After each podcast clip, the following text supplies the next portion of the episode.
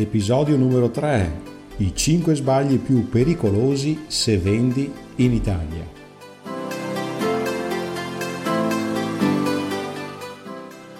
Benvenuto sul canale Vendere in Italia. Io sono Corrado Fontana, autore del libro Vendere senza svendere e blogger specializzato sull'acquisizione clienti e la vendita in Italia, senza svendere il tuo prodotto e senza raccogliere insoluti.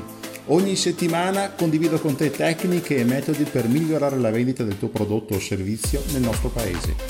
Grazie per esserti preso del tempo per ascoltare questa puntata. Ti auguro un buon ascolto. Iniziamo!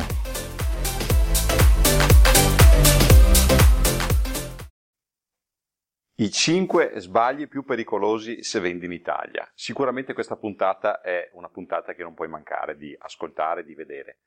Allora, quali sono i 5 sbagli più pericolosi se vendi in Italia? Andremo ad elencarli in questa trasmissione così che tu possa conoscerli ed evitarli, ovviamente. Allora, ehm, è importante fare questo tipo di valutazione perché in Italia l'imprenditore, se sei un imprenditore, chiaramente lo sei o si è imprenditori senza una scuola. Non esiste infatti una scuola che ti permette di diventare imprenditore, di capire cosa bisogna fare per essere imprenditori. Gli imprenditori solitamente sono delle persone che, soprattutto se producono soprattutto se magari se vendono, comunque in ogni ambito loro essi siano, ehm, non nascono imprenditori, ma nascono magari dipendenti in una società, in un'azienda, dove magari facevano eh, un lavoro di tecnico, un lavoro di manutentore, un lavoro magari anche di venditore, un lavoro commerciale o altro, e a un certo punto hanno pensato di mettersi in proprio nel fare quel tipo di lavoro. Nel mettersi in proprio, chiaramente, hanno fatto una scelta coraggiosa, chiaramente, eh, poi chiaramente in base a quando hanno fatto questa scelta, se l'hanno fatta in un periodo negli anni 60, nel dopoguerra, negli anni 80 o in questi tempi qua, eh, cambia moltissimo rispetto a ehm, tra un periodo e l'altro, perché? Perché i fattori che attorniano l'impresa oggi sono diversi dai fattori che riempivano o attorniavano l'impresa allora, e quindi fare impresa oggi eh, non si può pensare che sia una cosa banale. Quindi questo tipo di persona che fa l'imprenditore eh, solitamente commette degli errori. Errori che poi portano a che cosa? Eh, portano al disastro, portano alla chiusura dell'azienda. Per cui se tu eh, adesso attraverso questa spiegazione riconosci questi cinque errori, la cosa più saggia è quella di smettere di eh, compiere questi errori, di attuare questi errori e di invertire la rotta affinché tu possa portare la tua impresa a un miglioramento. Quindi ti svelerò quali sono questi cinque errori più diffusi. Allora, questi cinque errori ti permetteranno poi di attuare delle strategie di miglioramento e attraverso questa strategia di miglioramento di portare la tua azienda in un'azienda di successo. È chiaro che eh, se noi ci poniamo ehm, nel fare una considerazione di questo tipo, vuol dire che stiamo cercando anche di, eh, di, fare qualcosa di diverso rispetto alla routine. La routine cosa vuol dire? Vuol dire che se l'imprenditore è una persona che faceva il tecnico in un'altra azienda, era dipendente in un'altra azienda e si è messo in proprio, l'ha fatto con il desiderio di fare qualcosa di successo. Molto spesso però i sogni non sono la realtà, i sogni che eh, questa persona aveva, perché magari a un certo punto era stanca di essere sotto padrone, era stanca di dover rendere conto a qualcuno, magari ha avuto anche l'ambizione di eh, creare qualcosa di proprio, eh, molto spesso non si realizzano questi sogni e appunto si ritrova con l'amaro della realtà. Eh, spesso eh, si dà la colpa alle circostanze che sono magari la crisi, si dà la colpa alla concorrenza, si dà la colpa allo Stato, si dà la colpa all'Agenzia delle Entrate, si dà la colpa ai dipendenti, si dà la colpa ai fornitori, si dà la colpa a tantissimi fattori, ehm, quando in realtà magari questi non sono i fattori determinanti, questi sono solo dei fattori attorno, ma ci sono in ogni azienda. Allora, come mai gli stessi fattori eh, per delle aziende non sono vincolanti? Ovvero ci sono aziende di successo a parità di ambiente e ci sono aziende invece, e parlo di maggior parte delle aziende, che non hanno risultati e che si lamentano di questi fattori qua e non si mettono mai in discussione. Allora, attraverso questo, attraverso questo video ti svelerò quali sono i 5 errori più dif- comuni, più diffusi, che le persone o gli imprenditori non notano. Perché? Perché hanno sempre fatto così. Cioè, loro fanno impresa e fanno impresa copiando quello che era il loro titolare magari copiando l'azienda principale da cui hanno preso spunto, hanno preso l'idea, copiando il cognato, il cugino, eh, copiando quello che dicono su internet, ma in realtà non sono queste le soluzioni reali. Cioè, se io copio un modello sbagliato, produrrò qualcosa di sbagliato. Allora, se invece eh, voglio capire qual è la causa dei problemi reali, non mi metto lì a lamentarmi dei problemi, ma comincio a fare un'analisi, come ho fatto io, e, ehm, e, verifico quali sono le situazioni critiche, le situazioni difficili, affinché si possa portare un miglioramento. Ti svelerò questi cinque errori che sono i più diffusi. Perché i più diffusi? Perché appunto la, la, l'imprenditoria italiana, questo tessuto imprenditoriale, imprenditoriale italiano, nasce nel dopoguerra e ce lo siamo ereditato. Non c'è mai stata un'evoluzione sostanziale, se non in grandi aziende, ma allora hanno preso spunto da paesi stranieri tipo l'America, i paesi anglosassoni e via dicendo, come modello di business, non c'è mai stato in Italia un modello di business, appunto, c'è tutta questa eredità dell'impresa. Allora, quali sono questi cinque errori e perché conoscerli farà la differenza? Conoscerli farà la differenza perché se già tu conosci qualcosa di meglio o come fare qualcosa di meglio o come evitare l'errore rispetto alla concorrenza, sicuramente avrai un vantaggio e avendo un vantaggio rispetto alla concorrenza ti permetterà poi di avvicinarti al risultato che potrà essere aumentare le vendite, aumentare i tuoi clienti e quindi il tuo fatturato. Se invece continuerai a sbagliare, come sbagliano tutti quanti, allora ci sarà poco da dire è colpa della crisi, è colpa del mercato, è colpa dei clienti, è colpa dei fornitori, è colpa tua. È colpa tua che non vuoi capire quali sono i problemi. Io adesso ti svelo quali sono i cinque problemi più diffusi, i cinque errori più diffusi.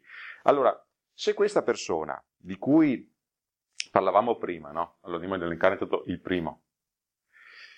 Se questa persona di cui parlavamo prima eh, era prima un dipendente, si mette in proprio nel fare impresa, molto spesso fa un errore che è quello di produrre la copia di quello che ha imparato a fare e fa una cosa che per lui è molto intelligente.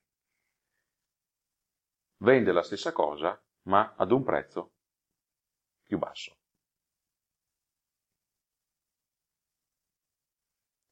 Allora, la concezione che hanno 90, mettiamo, stiamo più bassi, l'80% delle imprese, usiamo Pareto, è io per combattere il concorrente devo abbassare il prezzo. Perché? Perché nella testa dell'imprenditore c'è che con il prezzo più basso i clienti verranno da me. Allora, questo è un grandissimo errore. Per quale motivo? Perché nella mente dei clienti Magari vado anche a dire faccio un prezzo più basso e una qualità migliore. Nella mente del cliente non è possibile questo, perché dice non può esserci la qualità se il prezzo è più basso. Vuol dire che mi stai fregando da qualche parte. Allora, abbassare il prezzo non è la strategia migliore, appunto perché per il cliente non sarà mai possibile comprare qualcosa a meno, che sia di pari qualità. Nella mente del cliente c'è spazio per un fornitore, Ovvero, se io mi metto a fare la stessa cosa che fanno gli altri, non è abbassando il prezzo che posso vincere. È un errore molto diffuso. È diffuso al punto che eh, ci sarà sempre chi fa meno. C'è chi fa la lotta al prezzo più basso. Per colpa di questo tipo di errore, tantissime aziende hanno chiuso e stanno chiudendo, perché basano la loro strategia su una strategia che non funziona. Non funziona. Tra l'altro, con il prezzo più basso non andrò a prendere i clienti che sono disposti a pagarmi con regolarità, ma andrò a prendermi quel tipo di clienti che guardano il prezzo più basso e sono proprio quei clienti che alla fine mi creano i problemi insoluti. Sono quei clienti che si lagnano della qualità o del servizio. Non perché magari la qualità il servizio siano scadenti, ma perché loro sono persone fastidiose. Allora, cosa si può fare invece in soluzione a questo problema? si può fare una differenza rispetto al, competitor, al concorrente. Se l'azienda da cui provengo è un'azienda che produce un servizio di un certo tipo, non posso pensare di proporre lo stesso servizio, lo stesso prodotto nello stesso modo o con un prezzo più basso, bensì posso proporre magari o un prodotto diverso, così che mi differenzio, o posso creare un servizio legato al prodotto differente, così che il cliente finale non mi veda come la stessa cosa, mi vede come qualcosa di diverso che magari dà qualcosa che mancava. Cioè, se ehm, per esempio nel mercato delle cola il principale produttore di, di, di cola è la Coca-Cola, per la massa delle persone Coca-Cola è il leader di mercato. Il secondo co-leader, quindi il secondo produttore mondiale di cola, è Pepsi Cola. Ebbene, Pepsi Cola non fa guerra a Coca-Cola per il mercato abbassando il prezzo. Non fa questo tipo di ragionamento. Fa un ragionamento diverso, ovvero crea un design differente per la bottiglia e si approccia ad un pubblico diverso, quindi pubblico giovanile dei teenager. Ecco la strategia che puoi fare tu. Se il prezzo più basso non è la mossa vincente, la mossa vincente è quella di differenziarti dalla concorrenza e fare qualcosa che loro non fanno. Potrebbe essere un tipo di mm, prodotto diverso, un tipo di servizio diverso, anche una consegna, per esempio, in tempi rapidi, che magari la concorrenza non fa. E allora il prezzo non sarà più basso, ma sarà, potrai anche alzarlo il prezzo. Non avrai problemi di mm, mancanza di clienti, perché i clienti che, eh, mh, mm, che ti conosceranno e percepiranno quel problema, mancanza, quindi quella mancanza, vorranno, e, e, e, vedono la tua soluzione come la soluzione che gli serve, non vedranno concorrenza. Tu sarai il primo in quella categoria, se ti poni in questa maniera qua. L'altro co-leader potrà anche essere leader di mercato, tu ti differenzi per il design o per altro. A questo punto non devi più fare la lotta sul prezzo e, le, e non avrai più problemi di insoluti. Perché? Perché le persone allora ti vedranno come una persona autorevole in quel settore là. Se sei in un settore dove tu dici il mio settore è differente perché la materia mia, la materia prima, o meglio, il prodotto che vendono magari è una materia prima ed è povero, eh, cosa posso fare? Supponi che eh, mi viene in mente un esempio, eh, il sale. Il sale che è una materia poverissima. Eh, il sale è in un mercato, soprattutto in Italia, dove c'è questa mentalità, la lotta al prezzo più basso. Allora, tutti i produttori di sale eh, in Italia hanno, ehm, rivendono attraverso dei distributori in Italia che fanno questo tipo di ragionamento e si fanno la guerra l'uno con l'altro. Tra fatalità, la maggior parte è chiuso. Quelli che rimangono in vita rimangono in vita perché magari hanno un bacino di ossigeno, e, e intendo liquidità, grazie alle banche, ma non hanno un sistema efficace per questo tipo di, di, di situazioni. Una soluzione potrebbe essere quella di, siccome il sale sembra uguale, ma in realtà è molto diverso da un tipo all'altro, potrebbe essere quella di ragionare su un tipo di sale e basta, ovvero pensare di creare un tipo di sale e il sale viene creato per esempio, in natura c'è il sale marino e il salgemma, entrambi hanno delle impurità, per questioni legate ai processi produttivi le grandi aziende comprano un sale denominato ricristallizzato. Cosa vuol dire? Vuol dire che eh, il sale viene lavato, viene eh, purificato dalle impurità che possono essere i metalli pesanti, possono essere l'inquinamento, possono essere i fattori, e viene asciugato e ricristallizzato, appunto ricreati nuovi cristalli in maniera artificiale, ma è, parte sempre da una base naturale, per avere una purezza che è pari al 99,erotti%. Ebbene, quel tipo di cliente che necessita di questa qualità, chiaramente, siccome non conosce il processo produttivo, per lui il sale è sempre uguale. Allora, se io sono un distributore e sto vendendo il prezzo più basso, dov'è che posso puntare?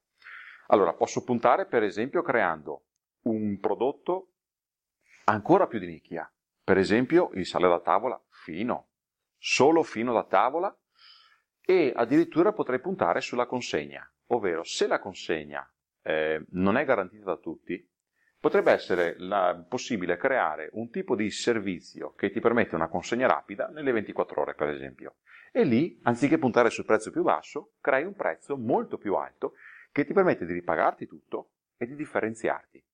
Automaticamente, alzando il prezzo, tra l'altro, ovviamente devi cambiare il marchio, devi creare un packaging diverso, ma una volta alzato il prezzo, vieni percepito come qualcosa, come un fornitore che ha qualcosa che gli altri non hanno, ma soprattutto di qualità. E che tipo di cliente secondo te acquisirai quando tu mi dai un prezzo più alto degli altri? Acquisirai quel cliente che non ha problemi di disponibilità, acquisirai il cliente che è disposto a pagarti di più e acquisirai il cliente che vuole più prestigio, vuole essere servito da qualcosa di migliore degli altri. Tagli quella fetta di clienti che ti farebbero solo perdere tempo. Quindi questo è il primo errore, abbassare il prezzo. Non si fa così. Il secondo errore,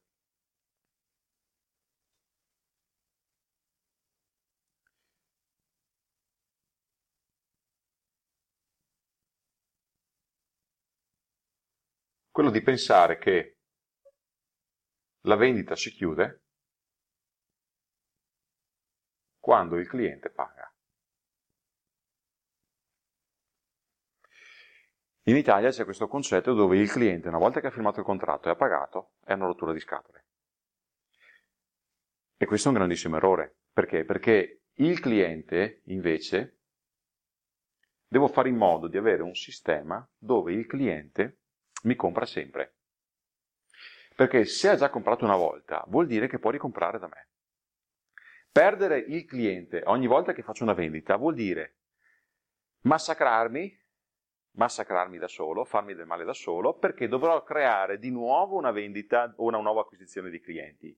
Se invece il cliente faccio in modo che si affezioni a me e compri in maniera continuativa da me, non dovrò più creare un sistema di o non, do, non dovrò più preoccuparmi di acquisire nuovi clienti. Per carità, mi serviranno i nuovi clienti, mi serviranno avere delle persone che continuano ad arrivare, ma se io amplifico dalla prima vendita altre vendite, creo altre vendite con il cliente, allora a questo punto succede che non solo i clienti rimangono e quindi eh, i clienti nuovi che arrivano si aggiungono, aumenterà sempre di più la mia massa critica di clienti, massa critica in senso positivo, ma avrò anche maggiore fatturato perché le vendite che continuo a fare sui clienti nuovi continuano, ma aumentando le vendite sui clienti che hanno comprato una volta, aumento il mio fatturato. Magari sconterò, magari venderò a prezzo scontato le altre vendite un, per, per, incentivare il cliente, per tenerlo legato, gli farò altri, eh, altre proposte, altre offerte, non svendite, offerte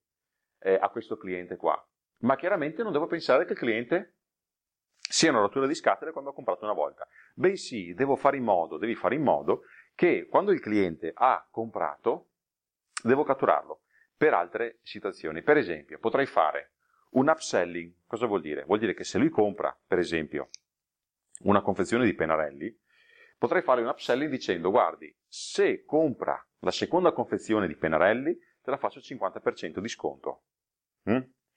Se invece il cliente declina, potrei fare un cross-selling, quindi una vendita laterale che potrebbe essere, visto che hai comprato una confezione di pennarelli, solo per oggi ti posso proporre una, una risma di carta al 20% di sconto, solo per oggi. Quindi è un'offerta, non è una svendita, è un'offerta limitata nel tempo.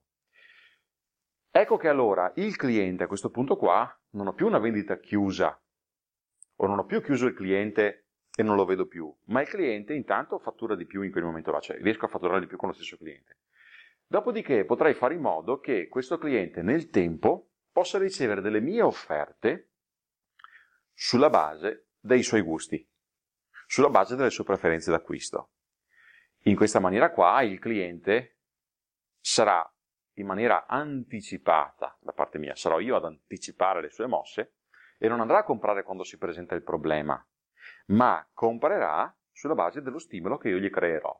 Tu immagina avere questo tipo di sistema, attuare questo tipo di, di, di sistema che non attuano mai gli imprenditori italiani, se non in rari casi, in pochissimi casi, che differenza ti permette di fare rispetto alla concorrenza? Perché già tu, se fai qualcosa di diverso dalla concorrenza, non abbassi il prezzo, sarà la concorrenza a farsi del male perché abbassa il prezzo, tu lo tieni alto e quindi ti risolve il problema degli insoluti e il problema delle mancate vendite. La seconda cosa è quella di avere più vendite dallo stesso cliente e non pensare che il cliente sia chiuso quando, ne, quando ha fatto la prima vendita, ma continuando a fargli comprare, tu avrai un aumento del fatturato con la stessa base di clienti. L'unica, l'unica, cosa che devi fare rispetto a quello che stai facendo è conservare il cliente e fargli delle proposte ulteriori. È altissima la possibilità che il cliente compri di nuovo. Per quale motivo? È chiaro che se io gli vendo a prezzo pieno, lui dice guarda non mi conviene comprare oggi perché tanto il prezzo pieno me lo fai anche domani e quindi se ho bisogno domani compro, se no intanto ho risparmiato i soldi. Ma se al cliente gli creo delle offerte specifiche e sono limitate nel tempo, lui avrà, visto che ha già tirato fuori le carte di credito, visto che ha già fatto il bonifico, o visto che sta, sta già pagando, perché non proporgli qualcosa in abbinamento? La fatica la sta già facendo, la, la fiducia me la sta manifestando già. Di conseguenza, lui darmi qualcosina in più, visto che c'è l'offerta, visto che sono in quel momento lì in cui la sua psiche è disponibile all'acquisto, porta solo che grandi vantaggi. Ok? E qui veniamo poi, chiaramente, per fare tutto questo, al terzo errore. Il terzo errore che fanno le imprese in Italia è quello di non raccogliere i dati. Le aziende in Italia non raccolgono i dati. Non raccolgono i dati quando i clienti chiamano. Ci sono clienti che telefonano nelle aziende e la risposta che si sentono dire è quello delle vendite non c'è, deve richiamare più tardi, oppure non abbiamo tempo oggi, oppure siamo in ferie o siamo chiusi, o apriamo dalle alle. E si perdono una marea di clienti, perché in quel momento il cliente vuole comprare, ha bisogno magari di informazioni, potrebbe comprare, non si, per, non si buttano via quelle, quei clienti lì, quei nominativi lì. Quantomeno nominativo, numero di telefono, la mail si devono conservare. Poi, se io ho un cliente che compra da me, non posso dimenticarmene, consegnare il contratto, raccogliere il contratto, fare la vendita, incassare i soldi e poi chi si è visto si è visto. Non si fa così. Perché? Perché quel cliente lì, se ho appena detto che posso fargli altre vendite nel tempo, come faccio a fargli delle proposte o delle offerte se non conosco la sua situazione, se non conosco i suoi gusti, se non so, per esempio, che cosa potrebbe essergli gradito nel tempo? Mm? Se è un cliente, per esempio, che predilige la qualità o i prodotti esclusivi e magari produco camicie, se sei un negozio di camicie, per esempio, fai camicie artigianali, nota bene che questo tipo di clienti, una volta che comprano e raccolgo i loro dati, prima di buttare fuori la nuova collezione, potrei mandare una comunicazione a loro in cui dico, guarda, prima di esporre i capi, il negozio, ti do la possibilità di fissare un appuntamento, venire in negozio a porte chiuse, vedere la collezione in anteprima, e allora lì chiaramente gli fai un'offerta favolosa, così da aumentare le vendite.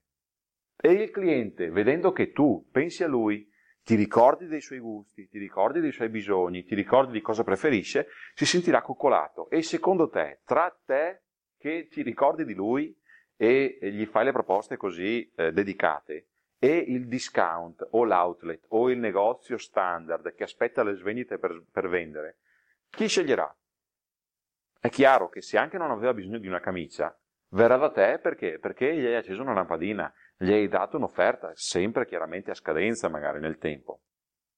Quindi non raccogliere i dati è la cosa più grave in assoluto. Ci sono imprese che fan, hanno fatto vendite negli ultimi 30 anni, non hanno mai raccolto i dati dei clienti, se non il gestionale per fare la fattura, ma non sanno nulla dei clienti, non sanno chi è la persona che decide, non sanno come in, interagire, non sanno se risponde al cellulare, se risponde per email, non sanno se è una persona che ama leggere, studiare, informarsi, non, non sanno i gusti, i gusti di, in, in, nessuna, in, nessun caso, non sanno se, eh, che tipo di, di vita fa allora poi cosa succede? Che siccome non fanno questa raccolta dati, si lamentano che Amazon vende di più. Si lamentano che Amazon gli porta via i clienti. Ma Amazon, caro mio, cosa succede? Che quando io vado a vedere sul, sul sito di Amazon eh, un qualsiasi prodotto, può essere anche il pennarello stesso, se non lo compro o se lo compro, lui si ricorda di me. Se non lo compro, per i giorni successivi in qualsiasi sito vado, lui mi spara l'immagine del pennarello. Lui me lo farà sempre. Prima cosa. Se invece lo compro, a distanza di tempo, secondo quelli che sono i calcoli che lui fa, le sue stime, lui mi riproporrà la scatola di pennarelli perché avrà, lui dice, suppongo che tu possa avere bisogno di nuovi pennarelli perché magari quelli che hai comprato già li avrai già esauriti. Mm? Quindi questo è quello che fa Amazon, è quello che puoi fare anche tu ed è un errore non farlo. Mm? Quindi i primi tre errori li abbiamo visti. Il quarto errore, il quarto errore è fare tutto per tutti. Siccome c'è la crisi, siccome anche se abbasso il prezzo non vendo, siccome i clienti una volta che vendo gli do via un calcio sul, sul sedere perché non mi interessa di vendergli altre cose, siccome non raccolgo i loro dati, allora cosa succede? Che per aumentare il numero dei miei clienti comincio a fare tutto per tutti, comincio a raccogliere altri mandati se sono un agente di commercio, quindi raccolgo mandati di tutti i tipi di aziende e alla fine non vendo nulla però. Eh, comincio a produrre o a, a commercializzare prodotti di ogni tipo. Perché? Perché nasce in me il genio che dice supponiamo che al cliente non riesco a vendere il primo prodotto, gli tiro fuori il secondo, gli tiro fuori il terzo, qualcosa comprerà. Allora, questa è una grande cagata. Non si fa così. Questo tipo di situazione si chiama estensione di linea ed è un danno enorme. Perché è un danno enorme? Perché il cliente ti associa ad una sola cosa, non ti associa a più cose. Fai la figura del supermercato, se no. E lui dice, se devo avere un supermercato ci vado io quando lo decido io, perché io ho i soldi, ok? Allora l'estensione di linea è un grande danno per quale motivo? Perché il cliente ha solo un'idea che può essere messa nella sua testa, nella sua testa c'è spazio solo per un'idea. Se tu sei un produttore di camicie, torniamo al discorso di prima, sei un produttore di camicie. Se riesci ad essere più bravo e a settorializzarti, per esempio, sono nel settore delle camicie, produco camicie artigianali con prodotti naturali, la butto lì chiaramente perché non sono esperto di camicie, prodotti naturali e solo per uomo, per esempio, per lui sei questo. Non puoi cominciare a fare cravatte. Non c'entra nulla. Non c'entra nulla. A meno che tu non, non faccia la categoria abito da uomo. Allora sull'abito c'hai tutto. Mm? Quindi fare tutto per tutti è un grandissimo danno.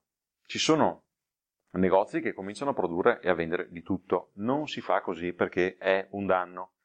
Nella mente del cliente ti faccio, torniamo all'esempio delle cola di prima. Coca-Cola leader di mercato. Cosa ha fatto Coca-Cola? E questo è grazie ai geni del marketing, grazie ai geni con, che hanno una laurea ma non hanno mai venduto in vita loro. Mm?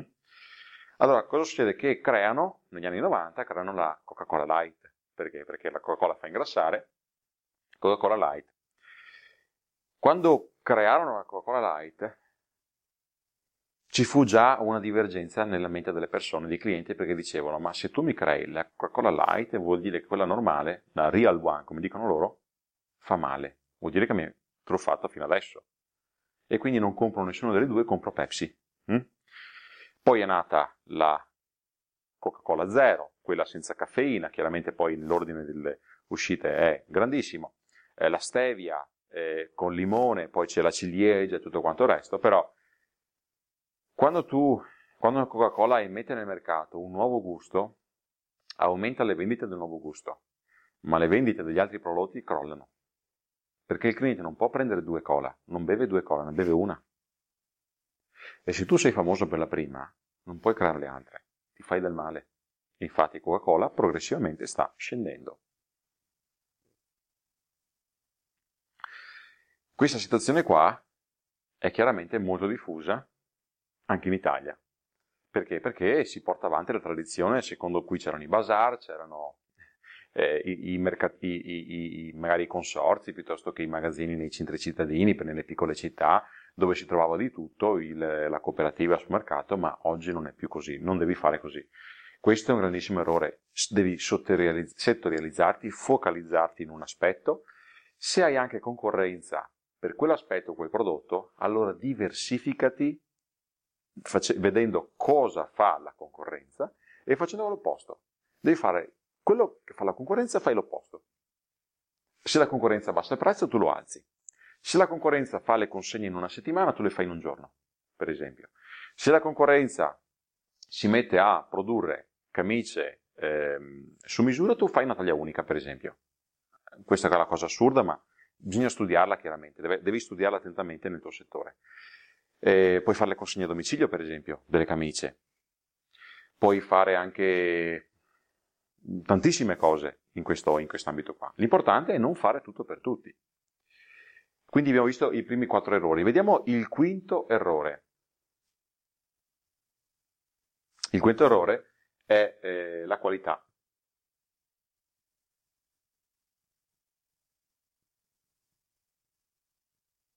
Come scriviamo un punto di arrivo.